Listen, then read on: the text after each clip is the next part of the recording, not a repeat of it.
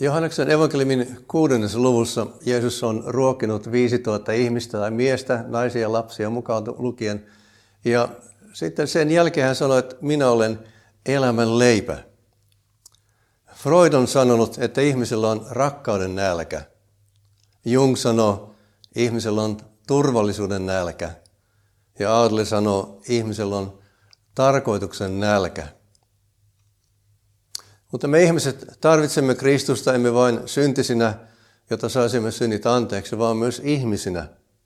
Jotenkin ilman Kristusta elämän, elämästä puuttuu tekijä, joka antaa sille aitouden ja tarkoituksen. Nietzsche on sanonut, ken tietää miksi elää, kestää milkein mitä tahansa, miten elää. Eli kun sinun elämälläsi on selkeä tarkoitus ja päämäärä, kestät lähes mitä tahansa vastoinkäymisiä, kun tavoittelet sitä päämäärää. Jesaja kirjoittaa luvussa 55, kuulkaa kaikki janoiset, tulkaa veden ääreen. Te, joilla ei ole rahaa, tulkaa, ostakaa viljaa ilmaiseksi. Syökää, ottakaa maksutta viiniä ja maitoa. Kuulkaa minua, niin saatte syödä hyvin te saatte nauttia parhaista herkuista. Kuulkaa minua. Tulkaa minun luokseni. Kuulkaa, niin te saatte elää. Ikään kuin 700 vuotta aikaisemmin kuulisimme tässä jo Jeesuksen kutsun, tulkaa ja syökää. Mutta ajatellaan, kuinka paljon meitä ravitsee se, että me katselemme ja haistelemme ja ihailemme leipää ja syömme sen tuoteselostuksen. No leipä pitää ottaa käteen, sitä pitää murtaa, panna suuhun ja pureskella niille. Silloin sitten leivästä on jotain hyötyä meille.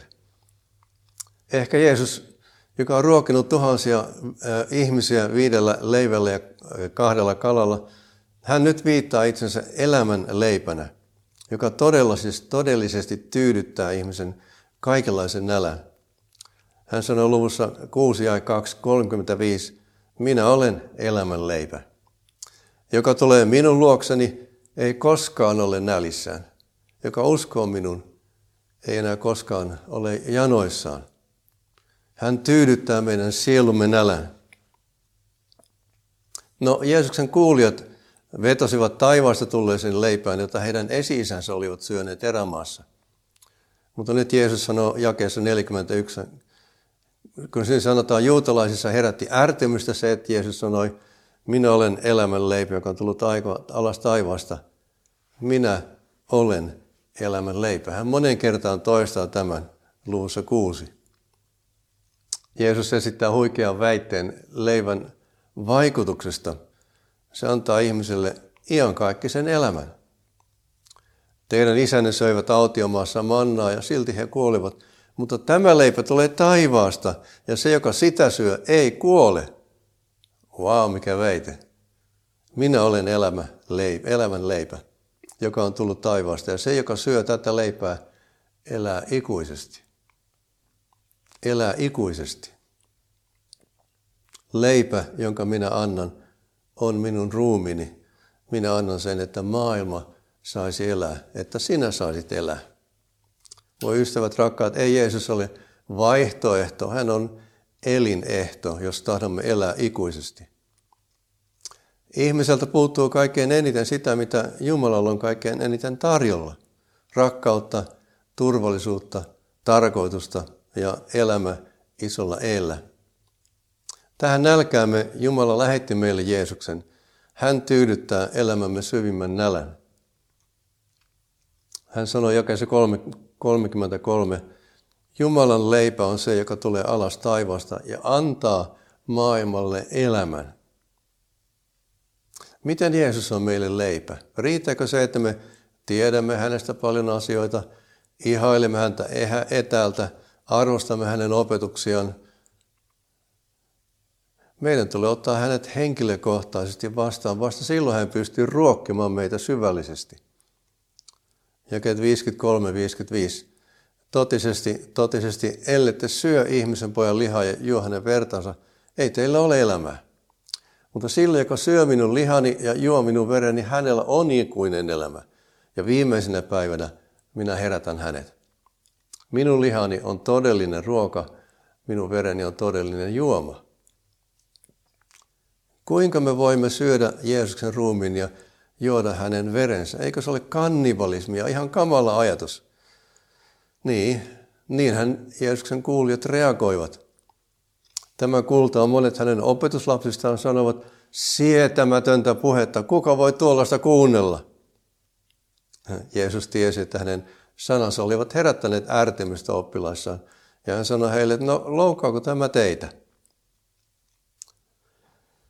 No sen seurauksena monet Jeesuksen oppilaat vetäytyvät tämän jälkeen, eivätkä enää kulkeneet hänen mukanaan.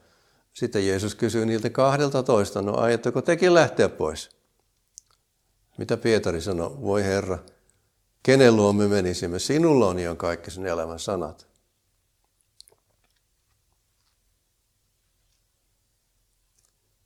Kuinka me voimme syödä hänen ruumissa? Kuinka me voimme juoda hänen verensä? Paavali kirjoittaa korintalaiskirjan luvussa 11. Herra Jeesus, sinä yönä, jona hänet kavallettiin, otti leivän, kiitti Jumalaa, mursi leivän ja sanoi, tämä on minun ruumini, joka annetaan teidän puolestanne. Tehkää tämä minun muistokseni. Samoin hän otti aterian jälkeen maljan ja sanoi, tämä malja on uusi liitto minun veressäni. Niin usein kuin te siitä juotte, tehkää se minun muistokseni. Ehtollinen on suuri salaisuus. Siinä me syömme elämän leipää ja juomme autuuden lähteestä. Ja Jeesus sanoi niin usein kuin te siitä juotte. Tehkää se minun muistokseni. Virsi 59, siinä sanotaan, leipää taivaasta tuot, meille itsesi annat, sanasta elämän voimaa jaat, halki kuoleman kannat. Leipää alttarin myös syömme keskellä matkaa, väsyneet sielumme elpyvät, jälleen jaksamme jatkaa. Leipää merjentaa, eikö kaikille yllä? Kristityt isämme leivästä, heille riittää se kyllä. Leipää taivaasta ja Kristus lihaksi tullut, kuuluta kaikille, kauttamme kaikille, riemuvuosi on tullut. Ystävät, Jeesus murrettiin maailmalle elämäksi. Saako hän nyt murtaa meitä elämäksi maailmalle?